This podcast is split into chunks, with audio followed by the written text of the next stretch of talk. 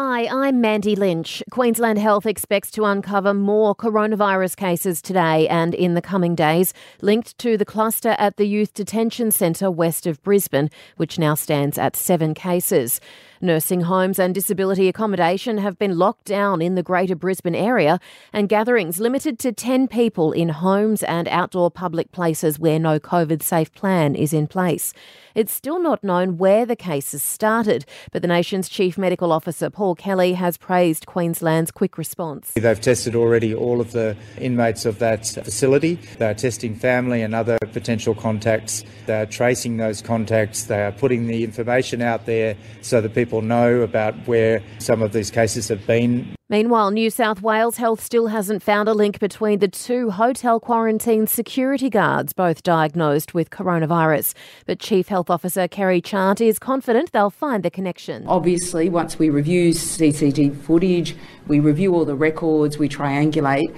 I think it's important to remember that if we asked you where you were on a particular date, you might not know your exact movements, so we just need to verify those information through multiple sources. Signs of hope continue in Victoria, where it's hoped daily case numbers will go below 150 next week. But production on reality show The Masked Singer has been shut down, with positive cases among crew members. Everyone's now in isolation.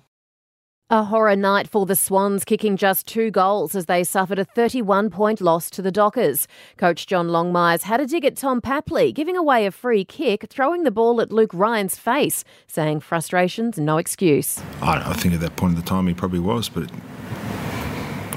shouldn't do it. Richmond's Tom Lynch will likely come under scrutiny for a clash with bomber Michael Hurley in last night's 12 point win to the Tigers. Earlier, Port beat the Hawks by 10.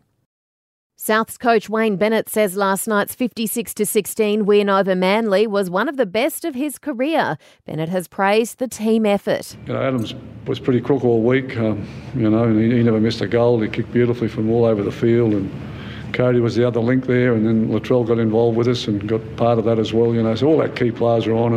Earlier, the Roosters beat the Tigers 38 to 16. James Tedesco starring in his return to Leichhardt, and the Raiders beat the Titans 36 to 16.